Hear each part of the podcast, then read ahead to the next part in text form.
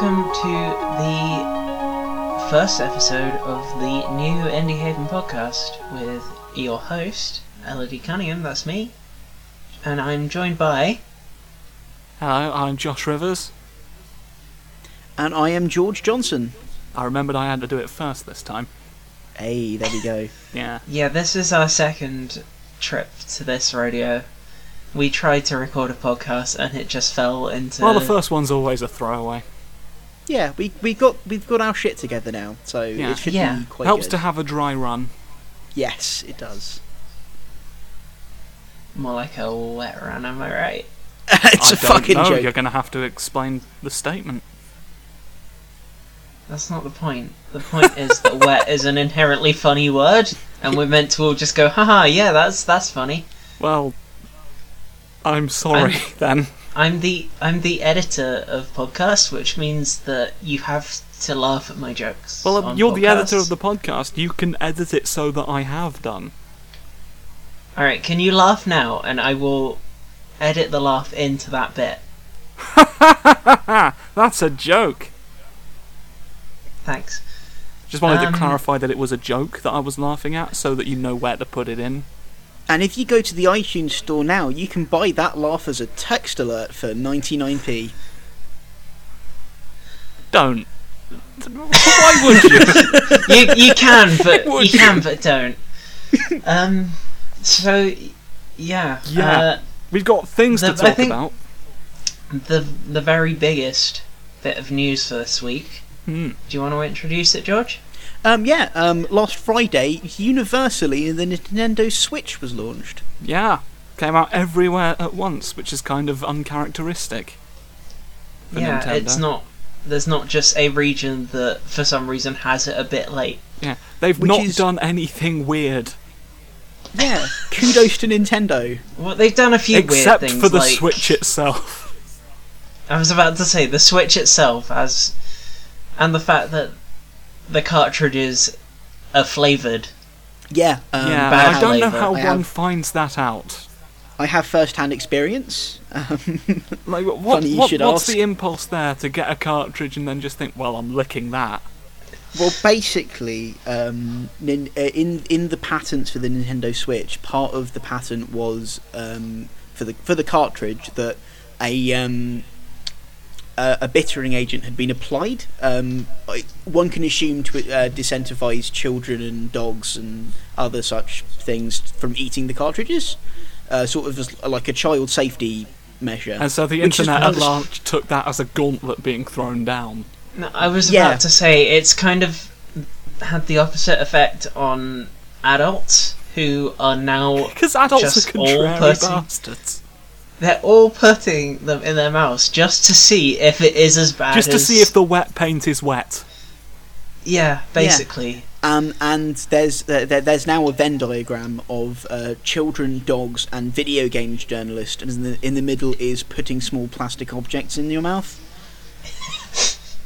Um, and I am one of those video game journalists. I have uh, tasted The Legend of Zelda: Breath of the Wild, and it does taste awful. It's a good game, but it tastes fucking awful. It's important Oh. information to consider before making your purchase. What- since since what I should- can't afford a new console I'm getting the Wii U version of it which means I will also be able to go on the internet without having to pay them cash money Mm. Yes. Um, And that means that mine's a disc, and I don't think they've incorporated foul-tasting polymers into their discs Meaning you don't so I have to should be it. fine to eat it.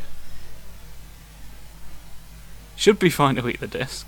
if you, if Yeah. you really want.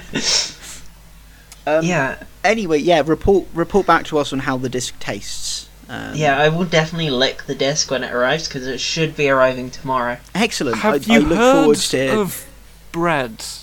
Like, I'm just wondering, do you not have food? It's Why, that thing that you give to ducks. why are you why are you eating all of your video games? Get get a Well, I sandwich. play a video game. That's how you absorb play- them to learn I their play a video game. Yeah. And then when you're Uh, done with it, you then eat the disc. Yeah, because for cycling. yeah, Yeah. it's good for the planet. Eat eat your rather than Zelda just having games. loads of discs lying around, just eat them. Well, I mean, lying around, you put them in boxes. That that's what I would do rather than eat all of my games. I would put them in the boxes, and then just eat something else. That's nice. Anyway, so how the how the the Breath of the Wild cartridge tastes? My Um, mouth is bleeding so much, but at least it's tasty. Unlike if I was playing Unlike on the Switch. Switch. Am I right? Yeah. Exactly. Um, what's interesting to note is that the um, the side of the cartridge that has the metal um, um, connector points, um, so that the game will actually work in the console, tastes more bitter. Well, that's the bit you want licked the least. Exactly. Um, it was Yeah. a a very a very clever Makes move on perfect Nintendo's part. economical sense. It does.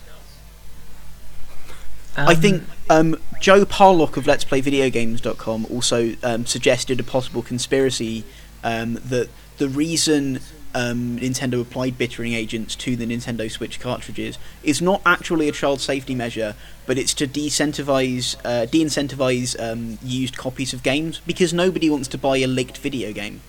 How would they know? and Well, because exactly. it's because it tastes bad, you know that someone has licked it. Exactly. Every single Switch game is going to come pre-licked if you buy it. And used. as we all know, that that means it is that person's forever. That's how that works. Exactly. They, they've eliminated DRM by in, by It's the incorporating, ultimate DRM. um, you just put it in the machine. licking It's just like, nah, Yeah. he licked it. exactly. You're not allowed. He being That the does leave one royalty. concerned about the implications of Nintendo recognizing DNA as part of their DRM um, software. It's a Um, bit but but kind let's of not think about that too much. That's not. Let's not think Let's about not think that too about much. the terrifying implications of Nintendo's DNA Yeah. Switch. So the reason we're talking about the Nintendo Yeah, Switch a- is because we wanted to discuss the implications of for indie games um, about um, a, a console like it because it's a little bit different. Yeah, um, like, where. What happened with the um, Wii U and the 3DS is that a whole bunch of really good indie games came out on them. Yeah, uh, Nintendo Uh. unveiled this. Um, the, the, it, it, they branded it as nin- Nindies, which were um, indie games on the Nintendo consoles, um, and you get you got um, all of these really really fantastic, like top notch uh, indie games like um, Shovel Knight and um, I think. I think Binding of Isaac. I'm pretty sure Binding. I of think that Isaac. was at Binding of going to be a Switch on the, launch title. the new 3DS. Yeah. Um, It's on the new 3DS Hmm. as well. Yeah, Binding of Isaac was initially lined. Uh, bind, uh, the Binding of Isaac Afterbirth Plus was initially uh, lined up to be a launch title on the Switch, but it got pushed back three weeks.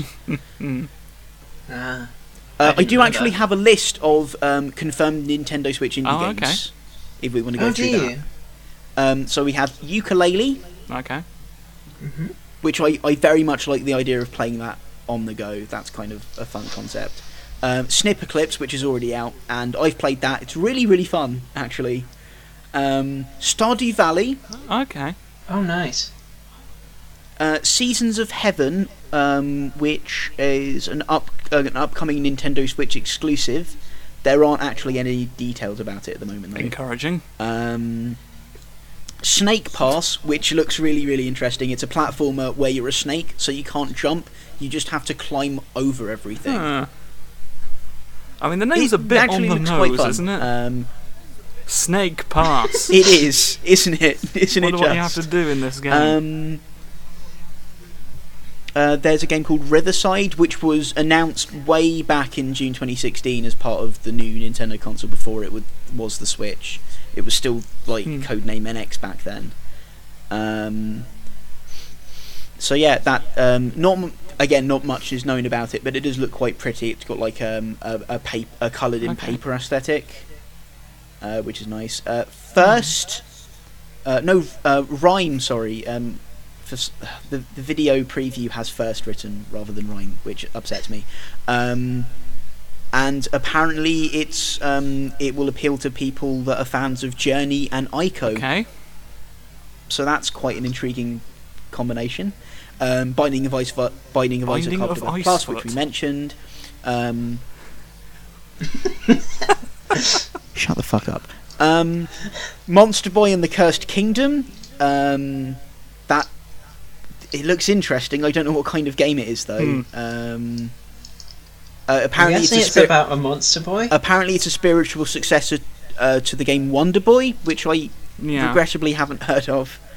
I haven't heard of it. Uh, has been Heroes um, eh, from the people who created Trine, um, and it's a roguelike strategy um, sort of thing. Wonder Boy: The Dragon's Trap. So I'm going to assume that's um, related to Monster Boy. Um, Shovel Knight. Hey. Shovel Knight's coming to the Switch. Um, the port for the um, the the Wii U and the 3DS was really good, so that should be fine. Uh, Yeah. Terraria, Of of course course, Terraria's coming to the of course, Terraria is coming to Why the not? Switch. Terraria, Terraria comes to everything. Uh, Red Out. Um, oh, okay. So apparently, um, as far as we know, F Zero isn't coming to the Switch unless that information has changed. Um, but um, Red Out, um, I think it's either Redout or Read Out. It's got one E, so I'm going to say Redout. Um, it looks like it's going to be sort of a fusion of F Zero and Mario Kart 8 Deluxe Okay. according to this according to this uh, list, which sounds like an interesting combination. Um, other titles we don't know about but are coming out are Dungeon of Tsar, Cube Life Island Survival, Fast Remix, uh, Sunu Ikibu. Um, One of one of those sounds exactly like the name of what would have happened if you mix together every single asset flip on Steam. what Cube Life Island? Cube Survival? Life Island Survival. Yeah, Get Cube away Life from the Island cubes. Survival. It has every single every single word that is in all of the They'll titles get of you. Steam asset flips. Right? Don't laugh. They laugh. will. They'll- they It's will. dangerous. Cubes. But I get the feeling I'm overselling this. So yeah, it's I'm okay, overselling it's the fine. danger of these Cubes Yeah. Island. the, but this is kind of confirming my suspicions, which was um, considering how the Switch seems to have a much more third-party focus than any previous Nintendo console. I expected they would have a much bigger um, indie lineup. They do have quite a nice one. Um, Yeah, There's a lot of titles that are yet to be announced as well. Um, there are a couple more. So uh, Mhm. um, I said um, uh, Sunu Ikibu. Um, I've probably horribly pronounced that, and I'd like to sincerely apologise. Um, Rise Race to the Future. Oceanhorn, Monster of the Uncharted Seas. That sounds really cool. I don't know what it is, but that sounds cool. Constructor HD. Um, I actually um, I covered this on my own personal website. It's um, it's a parodical um, strategy game where you build a construction zone. Um, and it actually looks really entertaining. So that's coming to the Switch. Syberia What is- 3? and Tank It. I say it like that because it's Tank It. They really want you to mark. tank it. Nice. Um, what does parodical mean? Sorry. I Um, just- par- yeah. I think I, m- I might I might it might not actually be a word, but um, parody, parodical. Oh, Ah, right. Yeah, all right. Yeah. no worries. Yeah, no. I thought you I meant was- periodical, Yeah, which, I thought it uh, might which be I wasn't like sure a- what that like. It's occasionally yeah, a but strategy I was thinking game. it'd be something. Yeah, sorry, I, I, I, I wasn't particularly clear with that. I apologise. It's fine. Um, but yeah, so exciting things to come. Um, yeah, I definitely think it's going to be considering the direction it's going at the moment. I think it's going to be quite a um, big machine for indie stuff. Oh yeah, definitely. Um, what are people's thoughts on what we know about the Switch at the moment in general? So I've I've used a Nintendo Switch. Um, I've had one in my hands. I've played a little bit of uh, Breath of the Wild and um, also Snipper Clips. Um, it's it's interesting. I I was somewhat skeptical to begin with, but once I had the thing in my hands, I actually kind of got a little bit excited. Um, it's really Yeah. expensive. First off, Yeah. really expensive. I can understand that price from a um, if it were as powerful as a PlayStation or an Xbox, but it isn't. Um, on the flip side, it is a dev- it, it is um, it is that expensive and that pa- as powerful as it is in a really small package. So I can kind of understand where the cost comes from, but Yeah, at the same I time, it's not a competitive price. the fact that it's very good for a handheld console, which it Mm. partially is. Yeah. Because it's kind of it's a handheld console that can be used as a um, home console more than it is a home console that can be used as a handheld console. Considering Exactly. one of one of those has to be. Yeah, you can't really. You know what I mean. Yeah, I know exactly what you mean. It is, um, despite what Nintendo want to push as their as as as the image, it's definitely more of a handheld than it is a home console. Um, it's marginally higher. Perfor- it's got marginally higher performance than the Wii U. Um, uh, it's definitely nowhere near as. It, I, I mean, it's a 720p system. Well, that's really why they should have been pushing it as a handheld, because otherwise you're framing it as like a competitor to the PS PS4 and the Xbox One, and with the Exactly. like the the Pro and the as they are they still calling it the Scorpio, the the new Xbox Uh, One? I, I think I, I think I, I I don't even know actually. I- the, the name's just call it irrelevant. The, Scorpio point is, now. the updated versions of those consoles are going are coming out, and with the Switch not even being So- as powerful as the base versions, it's going to look a bit foolish to kind of pitch it as a competitor to those consoles. it would have made a a lot more sense to go for the handheld. In fact, I'm not entirely sure why they didn't, because that's, as far as I can see, the main differ- immediate differentiation between that and the Wii U is that you can actually take the thing out of the house with you. I don't know Yeah. why you wouldn't push that more.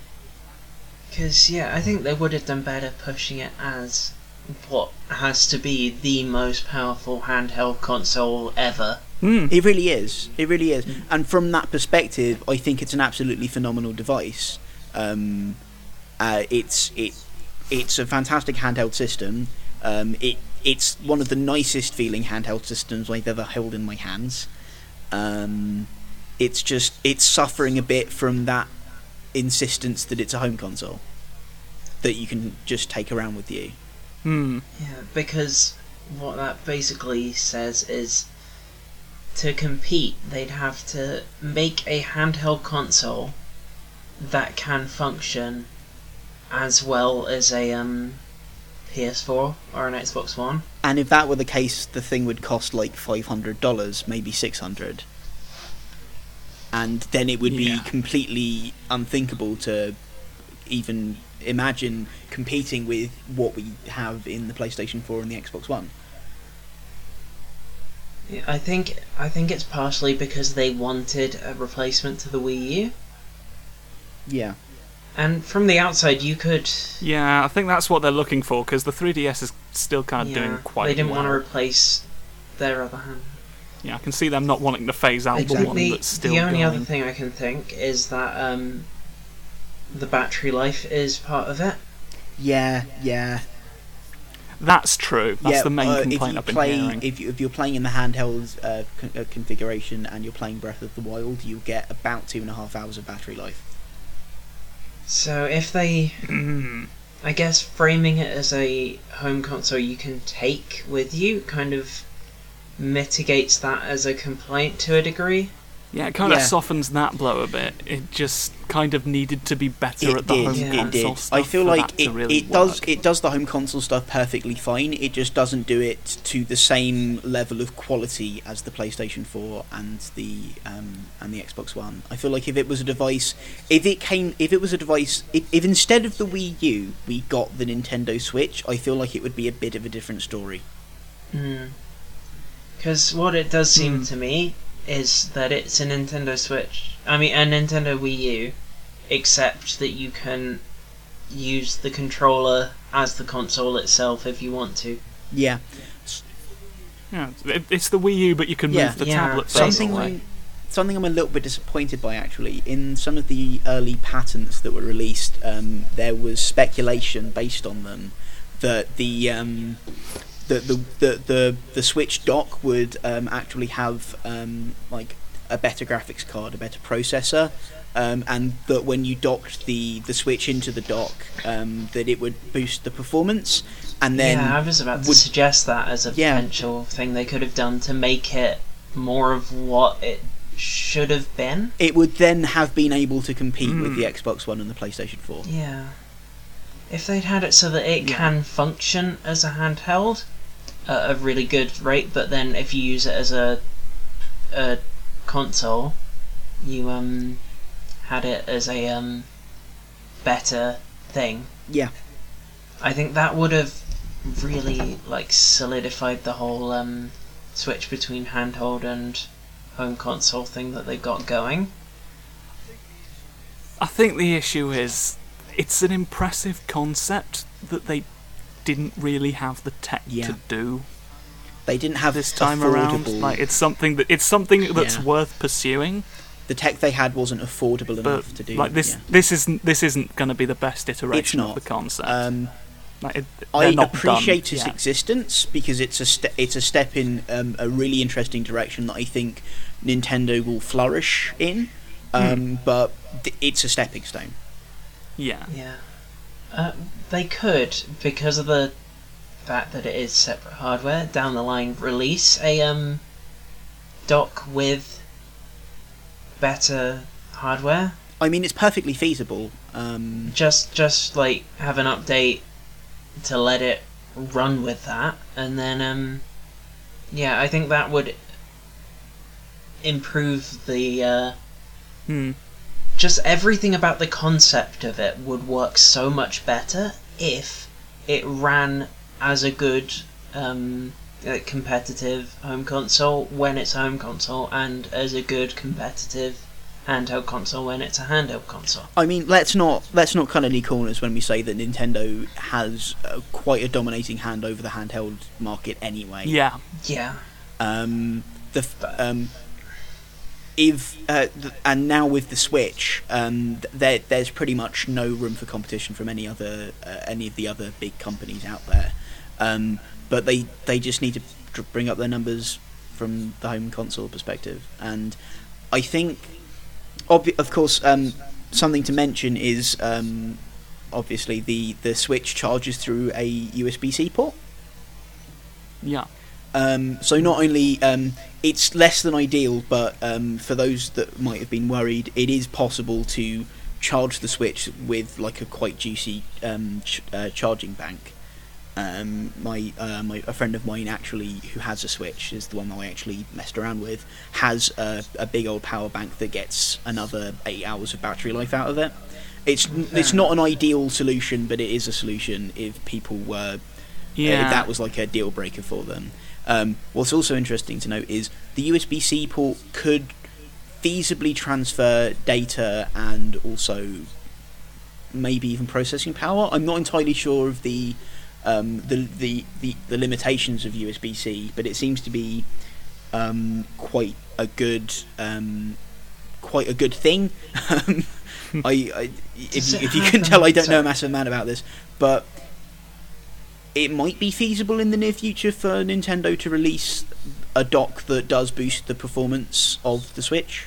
Is it And- plugged into the dock by the um, USB C? Uh, it's actually I I'm not actually sure if it's plugged into the dock via the USB C or if there are other proprietary connection points. Yeah, that's what I was thinking. Because if they had, if they had had a separate proprietary connection point, that might be easier for them to build as an actual connector point for their own boosted hardware Oh, definitely, stuff. yes. Um, yeah, that's a very good point, actually.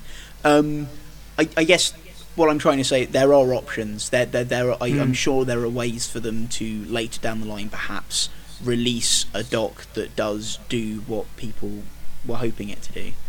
And Yeah. the the fact that they have patents out, um, uh, they've claimed patents that make that technology capable. Um, tells me that maybe that's something they have planned. The only real issue I'll still have with that is that it should have been packaged with the thing for the price that it is. It yeah, really it should should have have been been. there at 'Cause launch. it's- It's gonna cost more to have an actual have it work as the console that they're billing it as Exactly. is going to cost more than you're actually going to end up paying for a um one of the current better consoles. Well, I get a feeling there's going to be an updated version at some point. yeah. Like, that, seem, that seems to be the way the market's going in general, and Nintendo itself does have a habit of releasing these kind of peripherals. yeah, Yeah. and it does um it does seem to be a very peripheral based Yeah. console because there's all the um I get the kind of potential feeling for 'cause the- Am I correct in remembering that there were like a lot of delays uh, involved with actually getting this out? yeah. I Yeah, it think- I was, think- it was tossed around as a thing that was probably going to be announced for a very long time before it was actually announced. Yeah, Yeah. I get the feeling they were maybe in a bit of a rush by the end of it, and so what we've got is more of a proof of concept at this stage, and I don't yeah, know. It's, like, it, that's there- kind there- of a there's cynical way to look at it, but I get, I just get that impression from this. yeah, there, there's evidence there that it was rushed. I mean, there was um, like the the flagrant issues with I think it was either the left or the right Joy-Con, and it's. Um, I think it was the uh, left one, yeah. Issues. Yeah, the left Joy-Con and its connectivity issues. They had, and there were a number of there were a number of other like quite glaring problems that were fixed with the Oh. day one patch. So they were quite, almost definitely rushed, especially. yeah. in, in There the is the end. issue with the fact that a lot of people's um, screens already have dead pixels on. Oh, I didn't. I wasn't actually Didn't- aware of that. Hadn't you heard about that? Like they have a um, That's not what you want. Nintendo added a page to their help section uh, for if you had um, like dots of light and stuff where dead pixels were, and it just their advice for it just says this doesn't count as a fault because all LCD screens eventually get dead pixels. Nah, mate, it's alright. Despite Don't worry Uh-huh. about it. Yeah, that's an actual thing. I'll see if I can find it. Well, I'll be 'Cause it damned is- if that ain't a crock of shit. Yeah, it's ridiculous. That um, is that is. It's bold. that would be that Of would be them. funny if it weren't so fucking stupid. It'd be funny if it weren't so fucking expensive. Yeah, I mean, yeah. yeah, the screens get dead pixels eventually. It's been out five minutes, Yeah, guys. Like, it's barely been out five minutes. you can't just say, no, no, that's meant to happen. It's all right. That's supposed to be what it does, right? Oh, you Yeah, don't need a screen. Uh, I don't know who this guy is. Oh, hello. I'm a all Nintendo you need to do is believe in yourself to enjoy the Nintendo Switch. oh, dear. Okay, I found the page now. Oh yeah. Okay. Do tell. Um, the title is There are black or bright dots on the Nintendo Switch screen that do not go away, or there are dark or light patches on the screen. And the reply is Small numbers of stuck or dead pixels are a characteristic of LCD screens. These are normal and should not be considered a defect.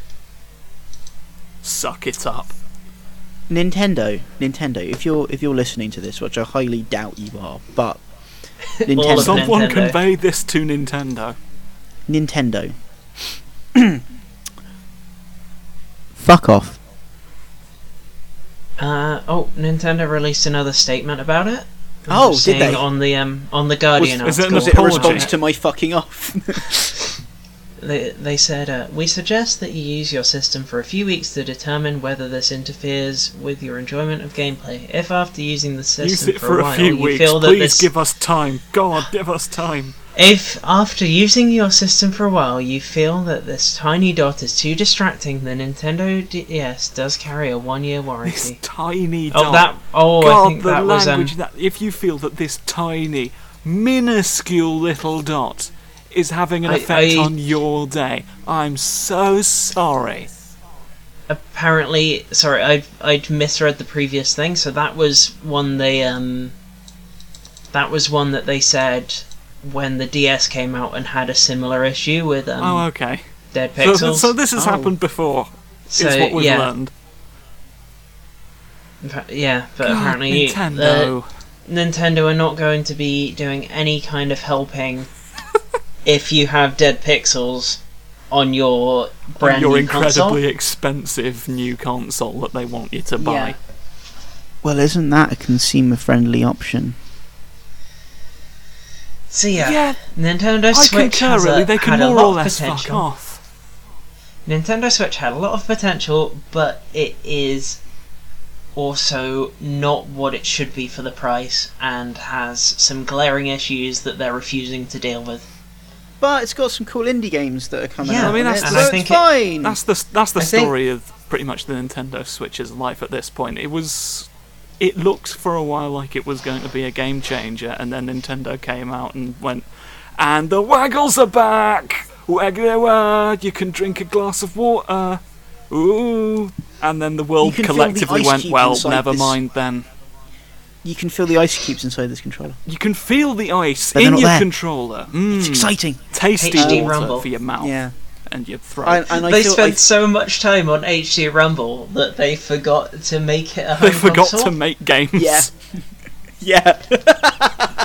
They forgot to make a console. They accidentally just took a DS and gave it HD Rumble. That's what they did. Yeah, and then ev- everything, And- and everything killed- since that second presentation where they just utterly just were Nintendo. Ever since then, They it's just been it. one kind of weird disappointment after another, and I that, that's why it's kind of difficult for me to really talk about how anything is going to be affected by the Switch because I feel like yeah, there's there may be more of a push to get indie games on the Switch. I feel like that could have happened without the Switch. I don't really I don't really feel like the Switch itself is going to change anything. I feel like they could have done it with the 3DS. They could have done it with the well, maybe not with the Wii U. Maybe that's a bad example, but nice. They I kind mean- of started to with the Wii yeah, they U. cut, they started it with I the just Wii U. I think feel like that- they could have continued it with the Wii U. That, but from the Switch itself, once you strip away all of the stuff that Nintendo put in just for Nintendo, once you strip away, once you get down to the stuff that, from a game design standpoint, is actually going to be used, it's pretty much just the Wii U and the 3DS. I, I, don't- I don't think we're going to see we can, we're going to see some good games. We'd have seen good games anyway. I guess is my point. I don't think them being on I the Switch is really it's going just to going to benefit be them a. anyway. I think it's going to be a fairly supportive platform for indie games, just based on Nintendo's track record in recent hmm. years. Yeah, I feel like I think als- it's. No, sorry. No, uh, sorry. Um, I feel like also maybe there is some potential there be, um, f- uh, for indie games to perhaps mess around with some of the um, like the, the unique little gimmicky hardware bits that the Switch I don't has. know that many people are going Um, to though. I feel like it's. But I don't. Yeah, exactly. That's I feel thing. like There's it, Yeah, that's- to me it's a bit like you know the the tennis in GTA 5 or the yoga in GTA 5. It's a thing you can do and statistically someone's going to but for the vast majority of people it's just going to be like, well, why? What does this The add? Yeah. Only time really that a hardware gimmick has actually positively affected the way that things are developed and made some really interesting stuff happen in my opinion is the Wii. Hmm. Because since then, everything that has tried to be this implementation of a weird hardware gimmick, like things with um, Kinect support or Oh, God, PlayStation yeah. Move support and Or and the such, PlayStation yeah, Move, exactly. all those things have just been gimmicks in games where we didn't want them. The I only feel like- time it seems to have really worked is with the Wii. Yeah, Well, it's because ever since the Wii, people have been trying to capture that lightning in a bottle. yeah. Like it's it's been done specifically to achieve that same result, and you can kind of tell. Yeah, I think one of the only ex- one, of the, one of the only other exceptions to that is um, Tearaway on the PlayStation Vita, um, and how it, it made really good use of the um, of the touch sensitive uh, back panel um, on on the Vita itself. Um, but that was pretty exclusive to that game and that game alone, and it Hmm. didn't really justify um, the gimmick itself. Like I said, statistically, someone's going. yeah, to. Yeah, statistically, someone's going to, and there's they're gonna, probably there's going going to to be one Statist- for every yeah. gimmick. There's going to be one that one game that did something all right with it. Yeah, Yeah, you if you're going to have a gimmick like that, it needs to be justified by being well implemented. exactly. Because I usually turn things off, like the motion stuff on the DS and the Wii U. If there's Mm. Um, because in in the Zelda games on both of those consoles, the remake Zelda games, um, all the aiming and stuff has been on motion sensors unless you, oh, motion thing, not sensors. Yeah. But yeah, um, unless you turn it off, and I've just turned it off because I don't want to have to sort of. Because it's easier. I don't want to wheel myself about to look around. Yeah. Yeah. You need to have a game that implements it for something that- other than just thing, it having makes it, it- there. These gimmicks make playing the games more effort. Yeah. It, it creates this sort of completely unnecessary barrier to entry of just how much flailing are you willing to What, do. do what is it about the Wii that made it not end up being like that? Do you think? Because I can't answer that. Possibly being the first one. I don't know. I can't answer that question, and I think that's part of the problem. I mean, let's be honest. It kind of did end up like that. Like, especially towards the end, I think Nintendo just sort of gave up on policing like its content, and you just got a bunch of shovelware. Yeah, I will. I, I, I will admit that one. Um, but I think it is actually very interesting with the Wii.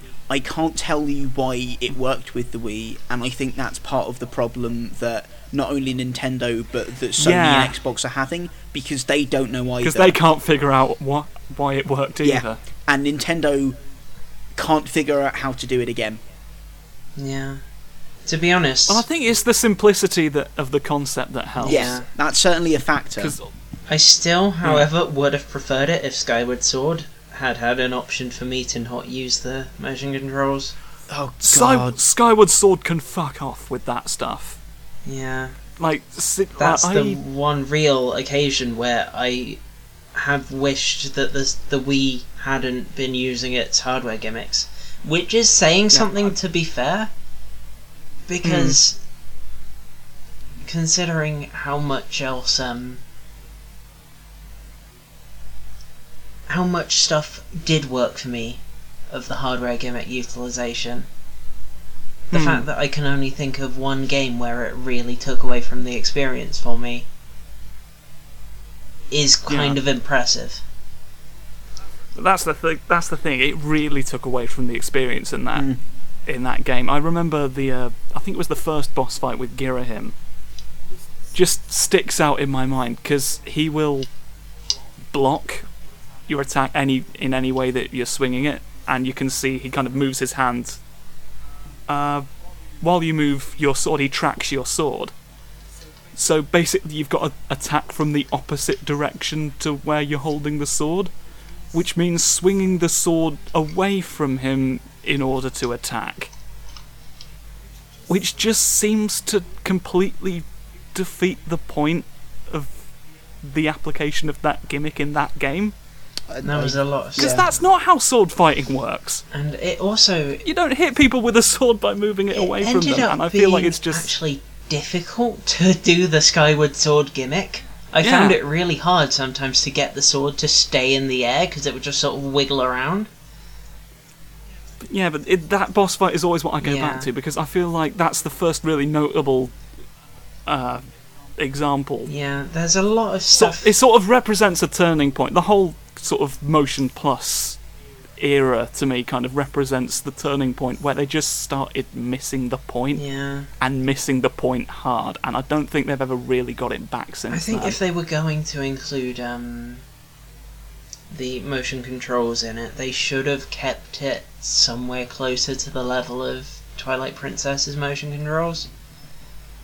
Because that was just because that because that you like you didn't have to there wasn't so much pointing around you could just flick it in a certain direction Yeah. and then uh, you've you've attacked in that direction Yeah, I, the moment it started getting more specific when when the text started getting more precise that just made it more fiddly and I, th- I, and I feel like yeah. that's a big part of why it didn't really work and I, I, I actually do think it find it interesting that um, it, certain parts of um, Twilight Princess, for me at the very least, felt like they worked a little bit better on the Wii. yeah. hmm Um, and and again, I can't tell you why. I think maybe like certain certain aspects of um, Twilight Princess, for instance, like firing the catapult, really, really sluggish and difficult on the GameCube. But in the Wii, you just point it. You just point it and you shoot. I think Yeah. I think it was just the um. I think it was just a balance between yeah, because it just got too overly complicated and involved with the um motion controls. Yeah. Because it's similar to what they tried to do with the DS Zelda games, with having them be entirely controlled on the um, touchscreen. They tried it as a fun idea and it ended up being popular, and so they started leaning more heavily into it, and it just got overbearing. Yeah. I completely agree.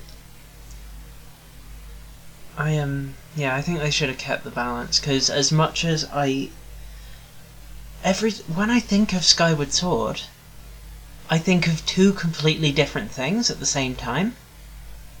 I end up thinking of the just frustration with the how difficult and taxing it was to play. And then I think about how much I enjoyed the characters and story and the way everything Mm. looked and the way the plot progressed. And But- I feel. Sorry, continue. I just feel like the, the controls got in the way of a really good game.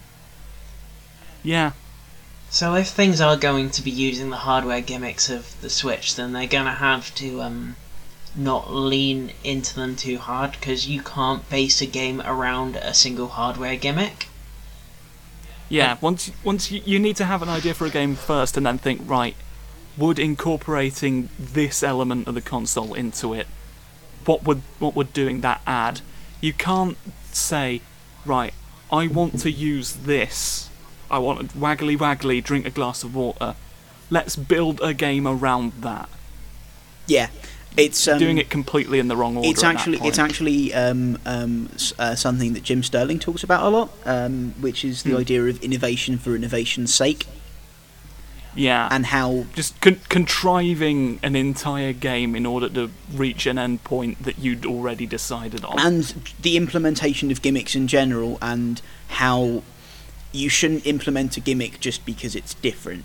You need to you need to think of a concept Hmm. and then um, then ask, is it good? is it good and um, rather than rather than think of a gimmick you think of a general concept and then the gimmicks will come along and they will reach the point that they aren't uh, air quotes gimmicks they will just be Yeah. features or functions Yeah. And I feel that's a, Someone that's a decided- problem that- Someone decided to make a game and then thought, oh, wouldn't it be cool if we could also do this? yeah exactly that should be the process and that's how Hmm. natural and and flowing innovation comes about not That's why. That's why I think that Skyward Sword is the Zelda game, the 3D Zelda game that worked the least as a game in itself, because it stopped trying to be a Zelda game and tried to be the Wii Zelda game. It Yeah. tried to be a tech demo. Exactly. They wanted to try and make a game that justified the Nintendo Wii's existence, and in doing so, made a hmm. game that did not justify the Nintendo Wii's existence. So much so that they named the game after an action you had to do yep. constantly throughout the game. This is a game based on lifting a sword up. Yep. Yeah, Oh. Yeah, I it's think a real shame because I fucking loved Girahim as a character. There's so much that I love about Skyward Sword, but I just can't. I can't play. It play probably that. would have been my game. favourite Zelda game if not for all the stuff we just talked about. Yeah. Uh, welcome to our podcast about indie games, where we talk about potentially talk the about most, Skyward one of the most Oh, popular game series of all time. Um, yeah, this is our indie podcast. I think We're, we're I- doing it independently. Funny you mention that though. Um, at this, I, I feel like we've we've said, and I, I think we've said a, a good few things about the Switch. And Hmm. um, did it did, did we each want to share like rounding up thoughts? I think I, I think I kind of said my rounding up thoughts that it's a, it's a console that would have benefited from having a reason to be a console and not just a handheld. Okay. It's kind of just how I feel. I think it should have had the extra hardware for when you're using it as a console, because otherwise it's not just it's just not justifying itself as a console. Yeah. Hmm. Yeah, that's my thoughts on it. Okay, cool. Josh? Needs another iteration. Fair enough. the Um, tech's just not there yet. I think overall, my thought, I, I have a little bit of a complex relationship with the Nintendo Switch because it has all of these problems and it's a stepping stone and it's not justifiable in its price and there aren't a massive amount of games for it. But at the same time, I really like it. I think that it- makes absolutely no sense. no, to be honest, You've just described lunacy there, my friend. I think know, it's I'm think it's partially captured back something of what the Wii had, Mm. which is the whole. I know it has issues and it's weird, but for some reason I like it.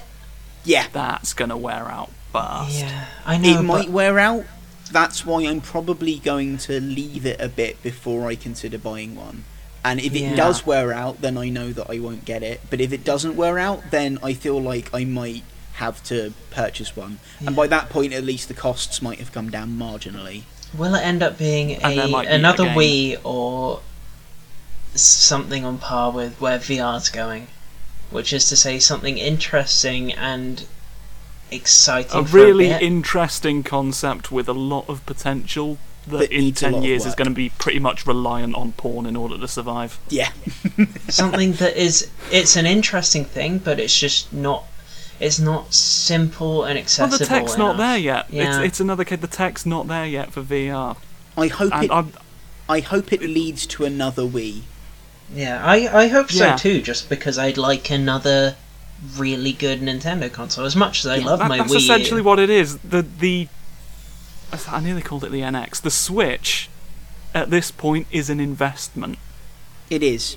Like Yeah. you're, you're getting behind the Switch in order to because you want that con- to see that concept advanced. Luckily, the That's only a lot of money for for like to have it on faith that they will do another It better really one. Really is.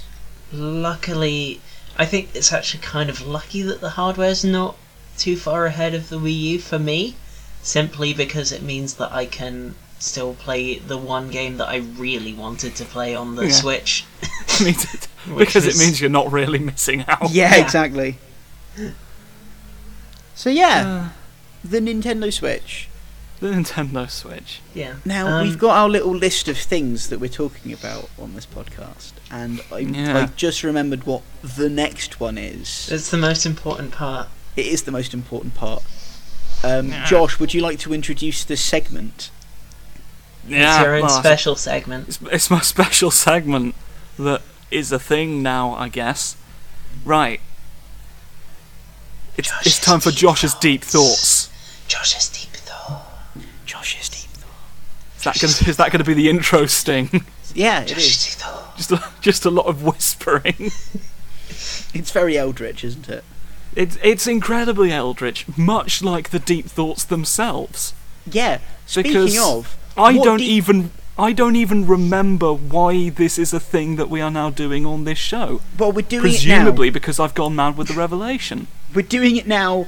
What We're deep doing it thoughts now. do you currently have in your head? Right, I've been looking at the moon. Yeah. Right, Yeah. you'll you'll know what's coming. What We- if we- the moon had did. legs? Oh fuck! Yeah. What So if the it- moon had legs? Is Yeah, it using the legs to move, or is it? Well, that's the thing. Just- Like logically, it would just sit there because there's im- no there's nothing for the legs to get any traction I'm on just in imagining space. the moon with just some just some tiny stubby legs sticking out the side of it, just sort of vaguely. I imagine looking it looking a bit like a Mister Man, Yeah, Yeah. like Mister Happy or someone, but it's they'd the end moon. up being quite atrophied. It's just Mr. Happy with atrophied legs and no face hanging in the sky. That's essentially what it would be, really. Just a, a reminder that everything is going to atrophy and decay. The moon, That was that was Josh's deep thoughts. the, yeah, the moon. Excellent. Everything with form will rot. Josh's deep thoughts. Josh's deep thoughts. Why did we do that as a segment? Because why didn't we do that as a segment? Anyway, why Anyway, would we not do that as a segment? Elodie, what's the next segment on the podcast? Um, everyone's gonna recommend an indie game that they think people should play.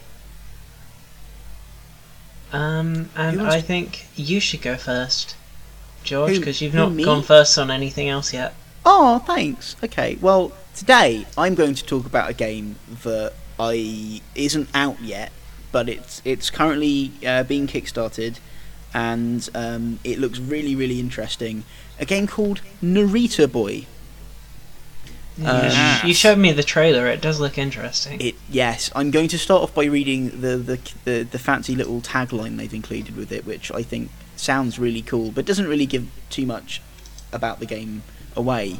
Um, swim deep into a oneiric, poetic, and unique experience across dimensional planes.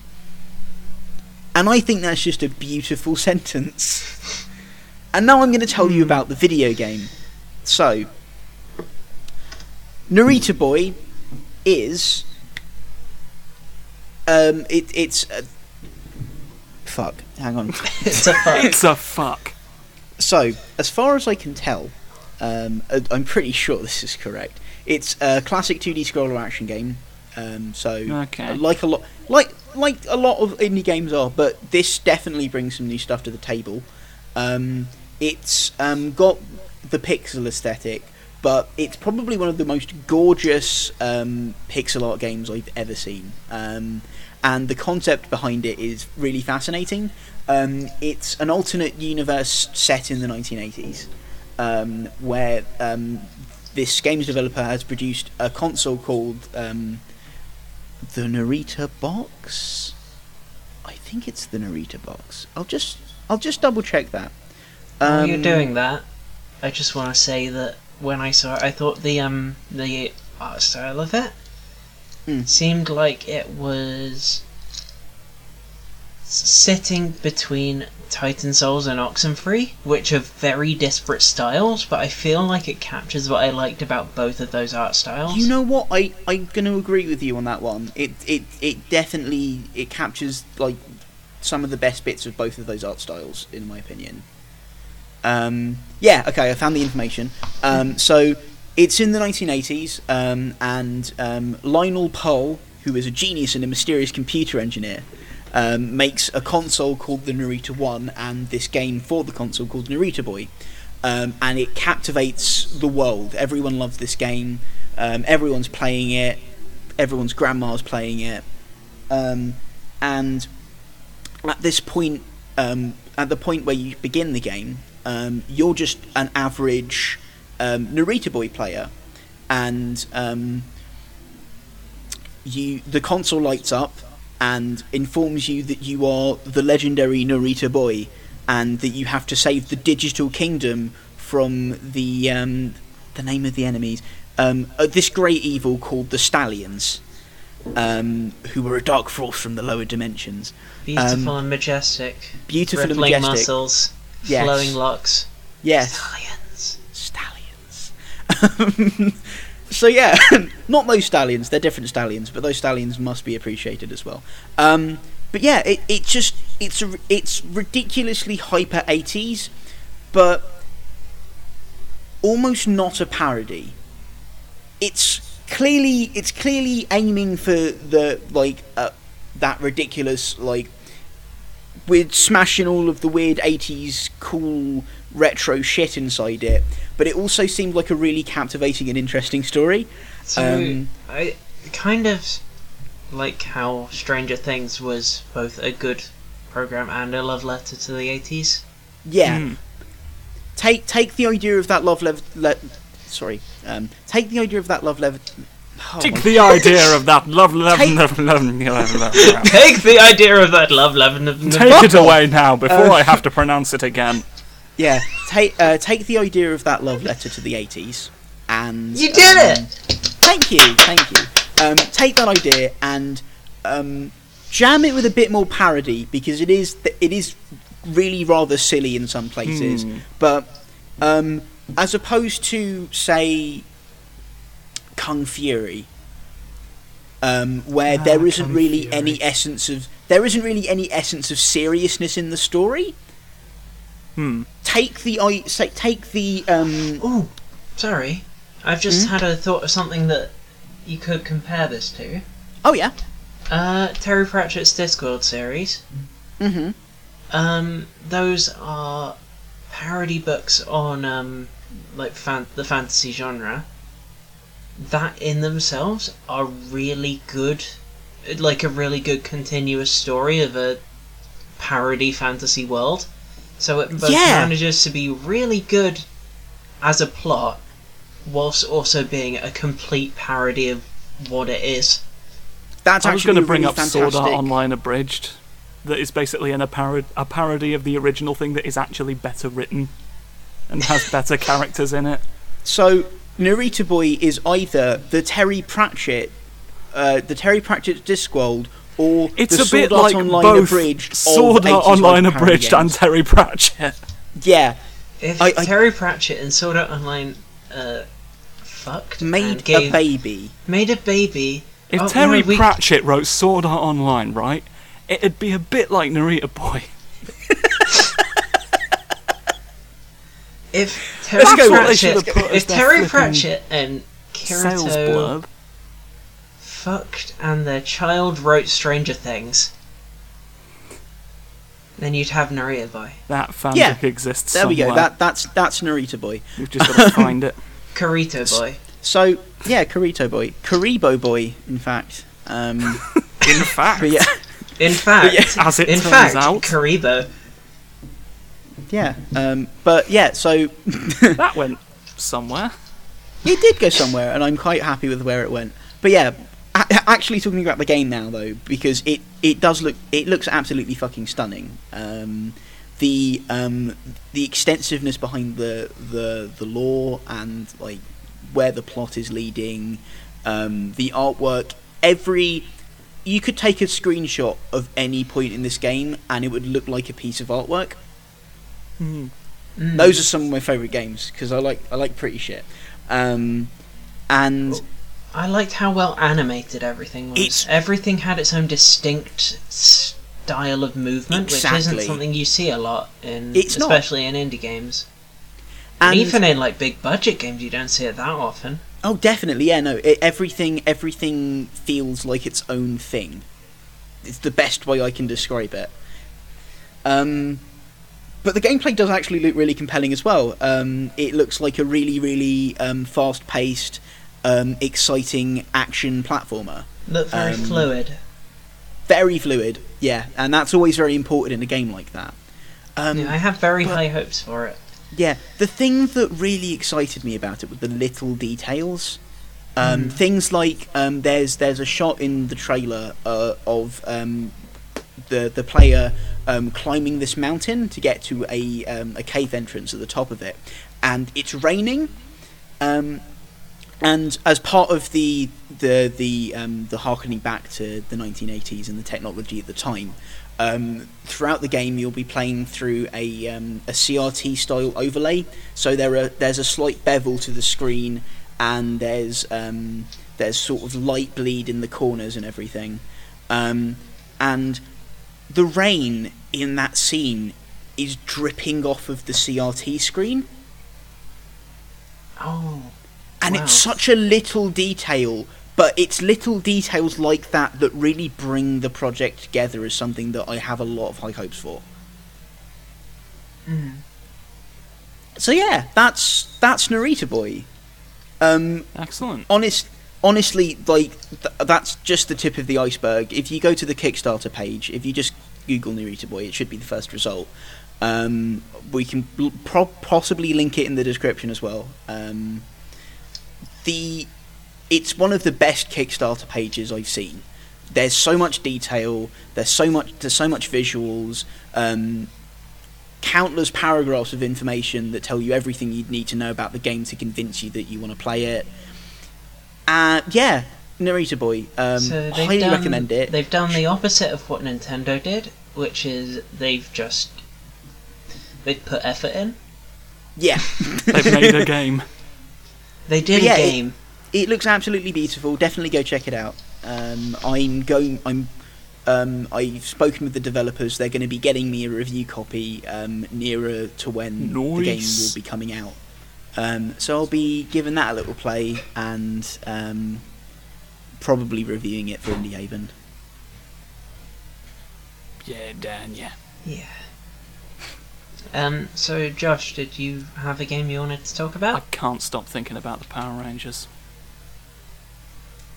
The, the Power Got no time to play video games. I can't stop thinking about the Power Rangers. Can't play video games. I don't eat. I barely sleep. deep. It's a really- So honest, honestly, it's been a bit of a dry period for me in video games. I did play Typoman Revised quite recently. Uh, it's this game that I believe came out originally on Wii U sometime in 2015 as an exclusive, and there's been kind of an updated version that I picked up on the PS4 recently. Okay. It's a tough one.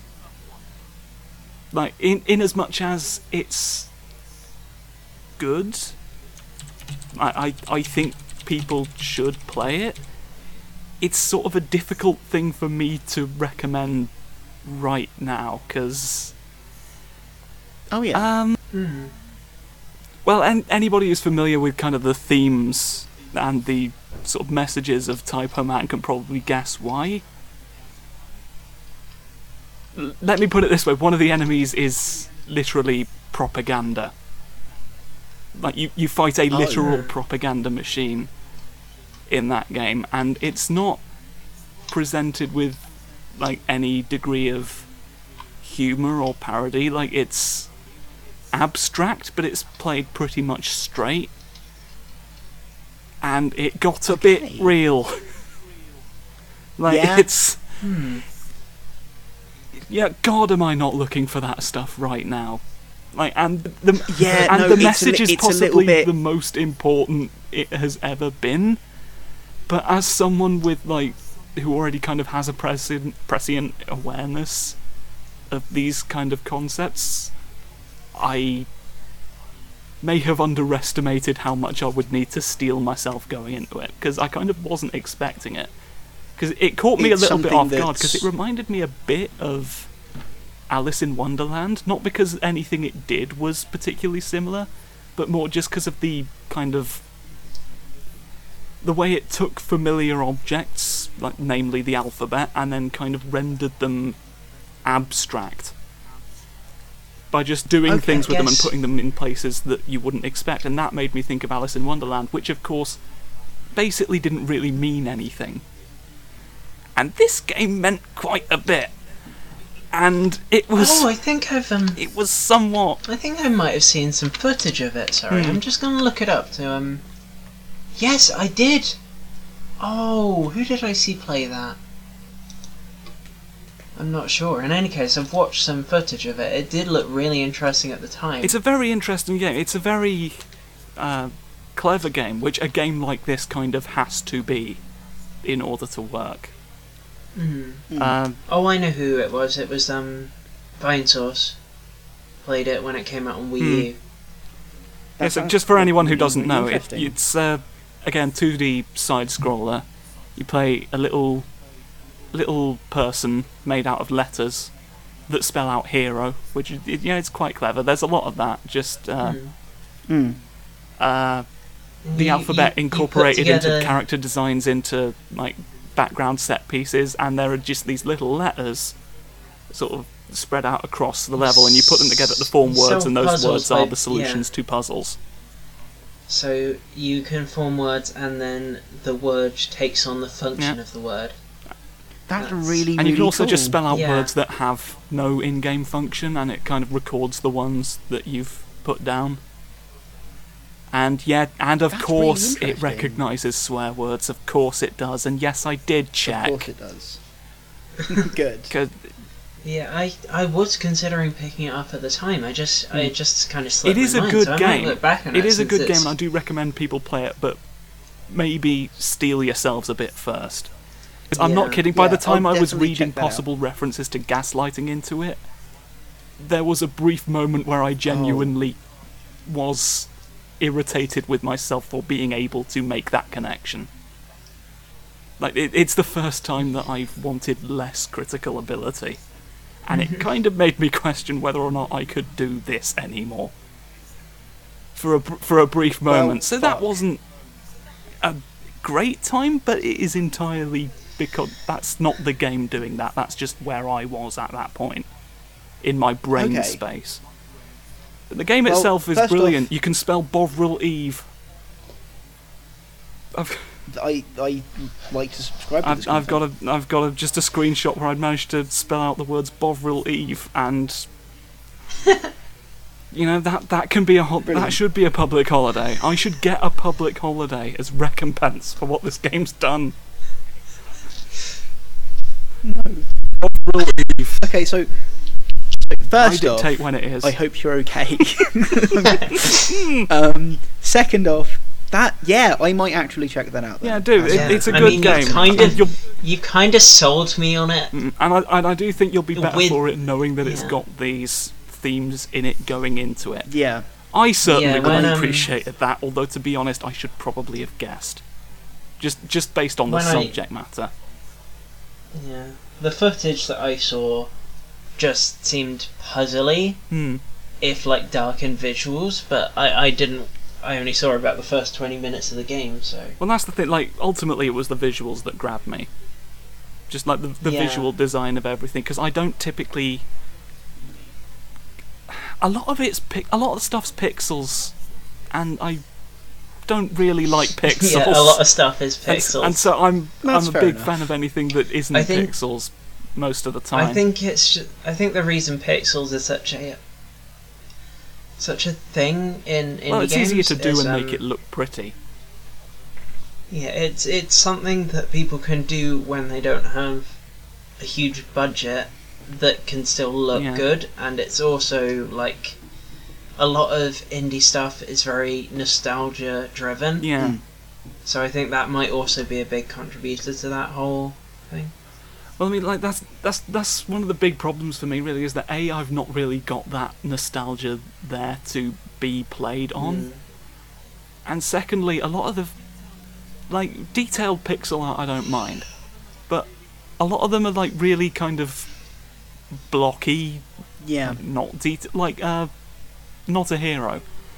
Not a hero kind of demonstrated for me really what my problem is with it because all the characters look a bit different, but there's not really enough pixels there to really do anything massively Okay. distinctive. Yeah. Like you can just do several variations on person. There are pixel games that I think have managed to like straddle the line. Like Naruto Boy. I mean, what? Yeah. um, I, I def- seriously though, uh, sorry to interrupt, Elodie, Yeah, but de- definitely check out the art style for Naruto Boy, Josh. I Mm. think you'll actually quite like it. I think Hmm. Binding of Isaac as well. Oh yes, But that also, despite being pixely and having a lot of things that were very similar shaped, managed to give things a lot of distinctness. And I don't know how they quite managed that, but I think it's just an effect of the style. It's Well, like it was it was done with pixels, but like you could achieve the same art style without making it Yeah. look like pixels. I guess like it was that level of detail where you could just have his head it's be also because circle. Edmund McMillen is a fucking genius. Um, yeah, That's also true. but yeah, no, I completely agree. Yeah, it, it's um, it's it's pixelated rather than a pixel art style. Game that I need Yeah. to um I need to actually play that I've been meaning to for ages and actually own is um Risk of Rain Oh yeah, because that's that's a very Oh like yeah. a more abstract pixely look Mm. but everything that I've seen of it looks really um manages to have that distinctness despite the fact that it looks very yeah It does look very yeah. That's what, Yeah. that's the one thing that's I the thing I've always found it. about uh, I that's the thing I've always found with pixel art is it's a very accessible artistic medium, but unless uh, you really know what you're doing, um, in terms of character and environmental design. Um, it's a medium that you have to work in a large scale with. Um, I think Yeah. if you work too small a scale, it gets boring. Unless Yeah, if you work too small a scale, you can't put the detail in because there's Yeah, just that- not that's enough kind of what I work was saying with. about um, Risk of Rain. That it is one of those ones with less Yeah. detail to them that manages to still look quite nice. exactly. Say the same thing about Downwell, actually. If Oh yes, that. yeah, And the, Downwell. Yeah, Hmm. the game Crawl. Have you ever heard of Crawl? I've not actually come across Crawl. It's um, it's a heard of that either. dungeon crawler that can be played with I think up to four players. Um, where three of the players are ghosts who can use um, summoning circles to turn themselves into the monsters that the fourth player will fight. Oh no, I am aware of this. It, I, I saw it. Um, I saw it on in on Steam a little while back. Yeah, I own it. I haven't had anyone to really play it with recently, but I That's an interesting concept. yeah, I've got I'll to Yeah. say. um, I'll definitely be um, I'll definitely pick it up and play with you. Yeah, yeah. I think um, we should play. We should actually play that game together and talk about it on a future episode because I'd like That to would be go into it in fantastic, more yeah. detail because it is a That might be it an is idea, one yeah. that I'd like to talk more about. Awesome. Okay, yeah, no, I, I'm definitely down for that. But yeah, what I was saying about it is that the um, all the monsters, whilst having uh, that sort of less pixels to them to draw themselves, do have some really distinct looks and personalities. Hmm. I think it's just it's it's a very easy one to get into, which means also that it's easier to be passable without but also like you're less likely to end up being on the very good end of things. Yeah, it's it's easy to it's Yeah. it's safe. I guess it, it's, a safe bet, but you're probably not going to do anything. Like you're not going to get Final Fantasy tier designs out of pixel art. Except when you're playing Final they're, like- Fantasy. One, two, the early ones that are pixel games. One yeah, of the it- early it's ones. actually it's actually something. It's it's that's actually part of something I want I wanted to quickly mention. um, Yeah. With like working working with pixel art in really low resolutions. Um, Hmm. more often than not, it does look samey, um, because there's not a lot of Yeah. there's not a lot that you can do unless you're really good at what you do. Yeah, I think that's what I was trying to say about Hmm. those other things. yeah, exactly. in- Yeah, I and I completely agree with you. things can look good, but will end up samey unless you are very good at them. Exactly. So it's it's something where it's easy to be possible, but very difficult to be great. Mm. I think is yeah. yeah. Ultimately, it's more, nine times out of ten, it's going to be less memorable than something that didn't use I think pixel uh, art. it's kind of how I feel about um, a lot of um, visual novels, because that's a um, that's a medium of game that is very accessible for making. It's Yeah. really easy to Yeah. code them, um, because it's just like the interaction is down to basically having occasional Bioware choices. Yeah. No. Yeah. Um, Um, and there are also exceptions. Choose your own PowerPoint. um, to the sameness in that genre. Like Yeah, games like Lady Killer in a Bind. that's what I mean. Like, um, they are. There's going to be more bad ones because it's a very accessible thing, but it also means that more people, Yeah, just but just through simple roll more of the dice. More people who could potentially not be able to do a game otherwise Mm. will be able to make some really fantastic stuff.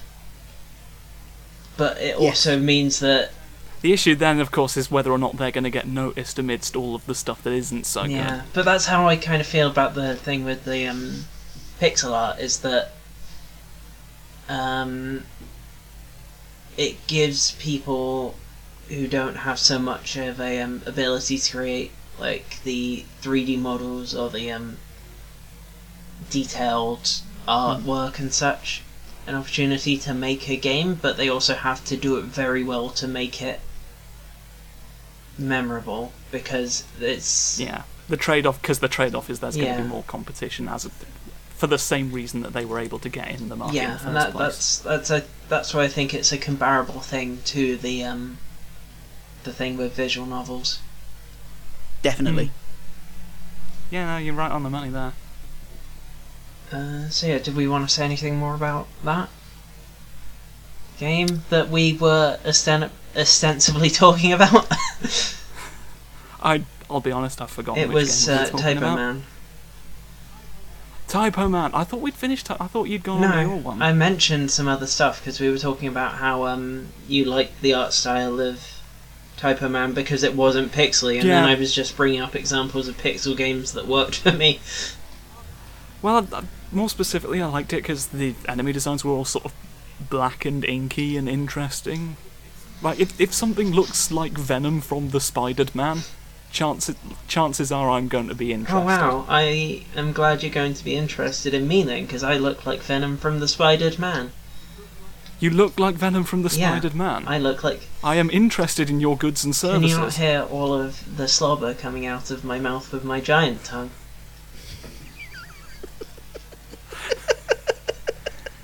I don't have eyes. That's an interesting question. You don't have eyes. I feel like I knew that about you. Hi guys. God damn. Welcome to the Indie Haven podcast, where I don't have eyes. Indie Haven podcast. We don't have eyes, and the moon's gonna die. I, th- I feel I feel like that's that's the um the the main message from this podcast. That's the death Uh, knell of yeah, this Episode entire one project. title. Uh, I don't have eyes, and the moon's going to die. Yep. I approve it. That's what. That's our opening gambit, is it? That's what. yeah. So Elodie, what game did you want to talk about? Uh, I wanted to talk. Fucking hell, we're not even done. no, we're not. we're not, because I haven't We're had a almost chance to talk about my game, which is, You need to talk in about fact, the game. actually a pixel game Ah, t- well, called um, Dropsy. Have you heard of it?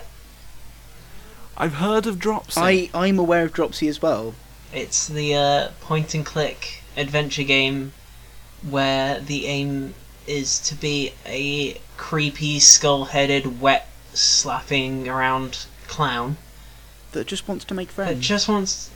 The, that- yeah, he's a nice. It's a nice yeah, clown. he is horrifying. Also, it coincidentally happens to be creepy and wet. Yeah. Wet clown. Yeah, but the aim of the game is to try and hug everyone in the town. Hmm. Um, And they and they all set tasks. yeah, they all set up. For you. And those tasks are communicated to you through just symbols, and you gradually learn what those hmm. symbols mean as a language, which I find really interesting. Drops has kind of been an interesting proposition for me because it's in a genre game that I've never historically really been interested in, and presented in a way that possibly makes the solutions a bit more obtuse. Yeah. So, like, from just from the standpoint of me getting into it, That's there are just so many barriers, but at the does- same that- time, uh, like the concept's kind of interesting. that ties into um, the caveat I was about to, uh, about to give, which is that this is a game that has a surprisingly deep plot with some really interesting backstory for the characters and such, and is very heartwarming in the way it goes about things with making you care about this horrifying clown, but it can be very obtuse. There are moments where Yeah. you would not know to click on certain things to get certain things to happen. And I would say Mm. I want people to play this game because it's it is among other things is an emotional experience. But don't feel afraid to look at a walkthrough for it yeah. Feel like because yeah. like most of the puzzles are perfectly possible to do on your own, but there are other ones that are so completely abstract and obtuse, and like characters and stuff where you won't know how they tie into stuff, but you have to go on this long running finding certain things and delivering them to other places and stuff. You're effectively trying to do the classic obtuse adventure game puzzle solvey things in a second language. Yeah. So I think it's a game that I really recommend if you want if you want to experience the story and do enjoy puzzles and stuff because there are some really like interesting ones that you can quite easily work out just from the context and such.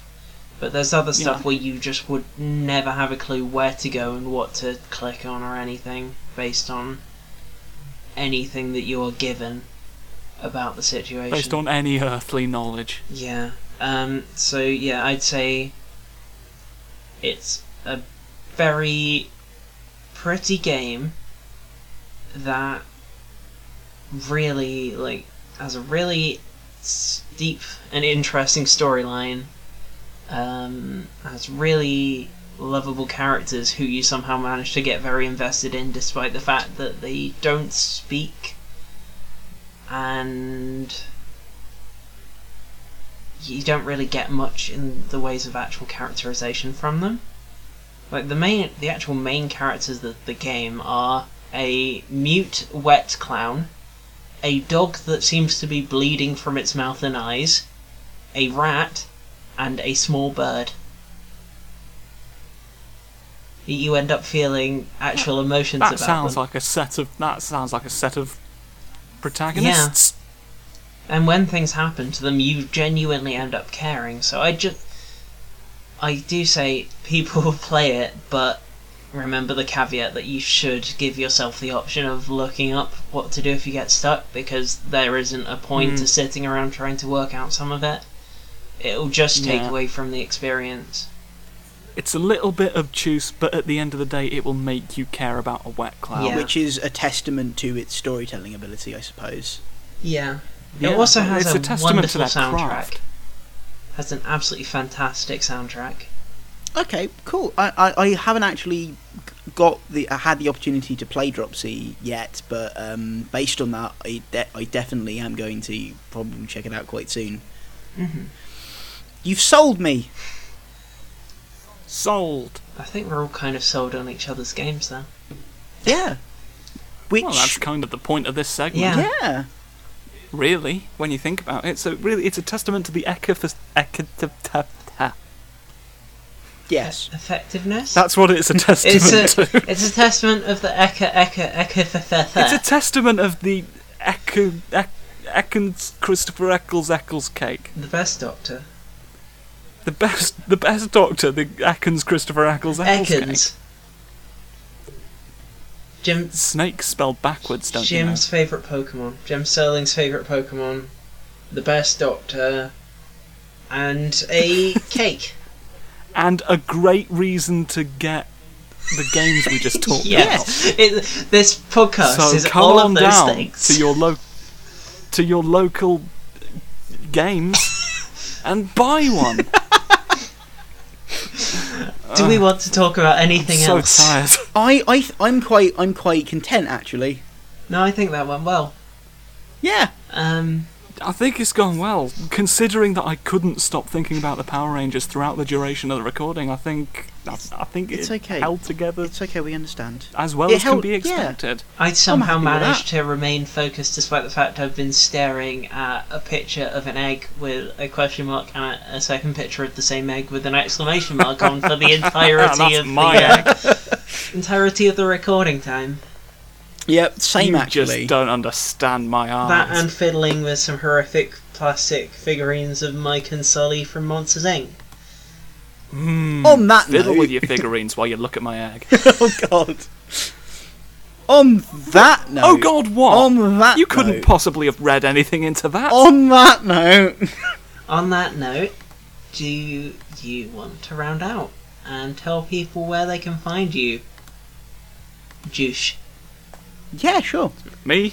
Me? You re- you really should oh, clarify wait, who you're talking about Ju- when you're doing these things. could be me or Josh. that that was meant to be Josh, Yeah, but no, I can you- now that- see that how it as- could be both.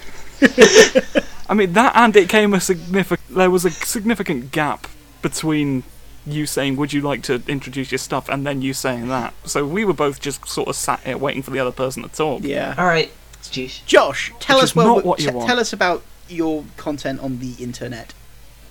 You can find my content on the internet if you want. Obviously, I write for Indie Haven. It's kind of the reason I'm here. Is it? Uh, I'm And now, yeah. and now Odd- you oddly enough, I am affiliated with the site that You runs write this for podcast. Well, Indie Haven, fuck, you I got to check through my paperwork. you talk for Indie Haven, Podhaven. the last thing I wrote about is how I basically cheated at Darkest Dungeon and accidentally made it more interesting for myself. You I'm actually trying to get something written up about my weird conflicting experience with Typoman. you wank Okay, for so that- Wankhaven. That should be up at some point. Excellent. I look forward to it. Yeah. Your, um, And you can also really- follow me on Twitter at Jam Tyrant. Don't ask, I don't remember. Am I the I- only one of us who doesn't have a name which is you don't have a name. no, name. doesn't have a name related to some kind of confectionery followed by another word? Oh fuck, that's a good point actually. That's interesting. Speaking of which, uh, take it away, Jaffameister. That's me. I'm George Johnson. Uh, on, tw- you can find me on Twitter. Hi, that's me. yeah, you're probably wondering how I got here. Um, I, I'm uh, I'm the editor in chief at Indie Haven. Um, took over in December. It's all very exciting. Got loads of really cool plans, but going really well at the moment. I think, um, which is nice. Um, you can find me on Twitter at Jaffameister. You can go to jaffameister.com where I violently mash communism into video games until I can write about how it makes sense. When you said violently ma, that isn't exactly where I expected it to go. That's exactly where I suspected it would go. I don't Violently see how you could masturbate. poss- Um, I see so how you could Oh, possibly that have went right up in my ears. it did. That was the intention. That was very So- inside my ears.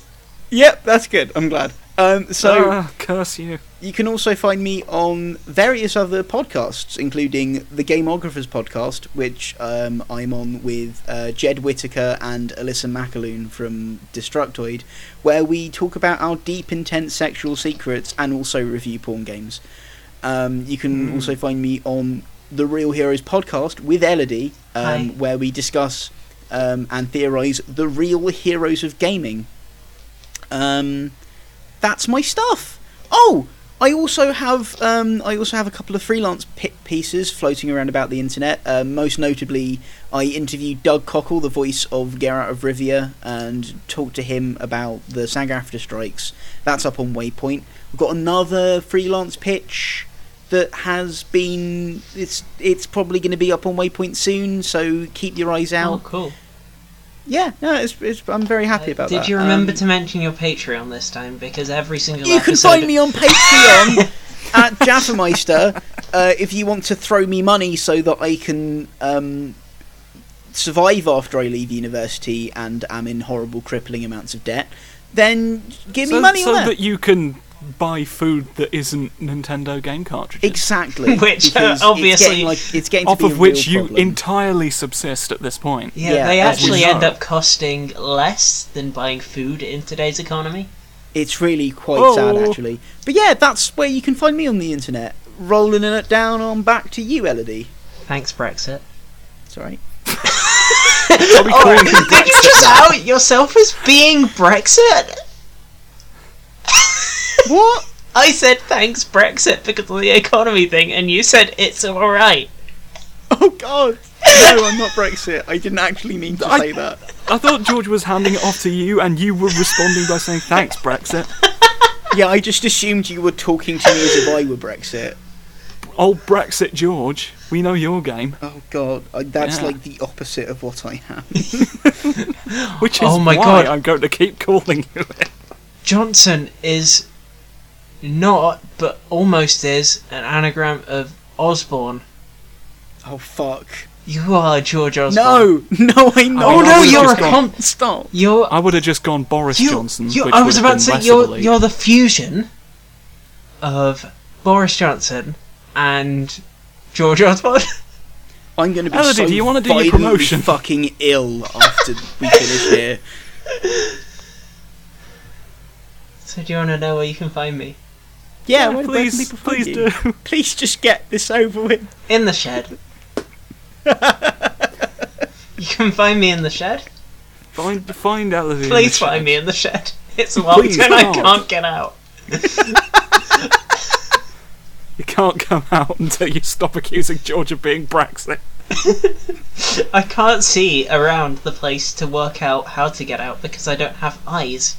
Well, know in the you did. meantime, Yeah, you should tell us where we can find you on the internet. Yeah, you can find me on Twitter at at ChemyWords, C H E M Y words, uh, which is the same as my Patreon, which is patreon.com slash ChemyWords, um, where you can pay money for me to vomit this shit onto That's the specific. internet.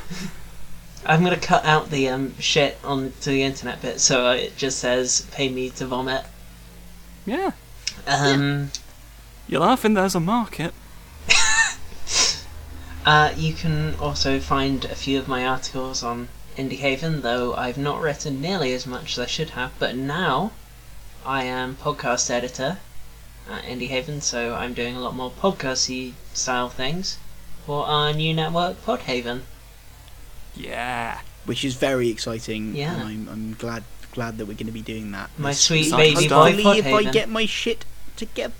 Yeah, my sweet, precious baby boy, Podhaven, that I birthed from my lines. Yep. That's exactly how that went down. Yeah. Um, and I imagine I will have used some music that I wrote for the theme song for this. So, Oh, will that be playing at this point? Uh, well, I'll play in a minute. But yeah, you Oh, can find we'll, that We'll at get there. We'll get there. We'll chemicalwordsmith.bandcamp.com.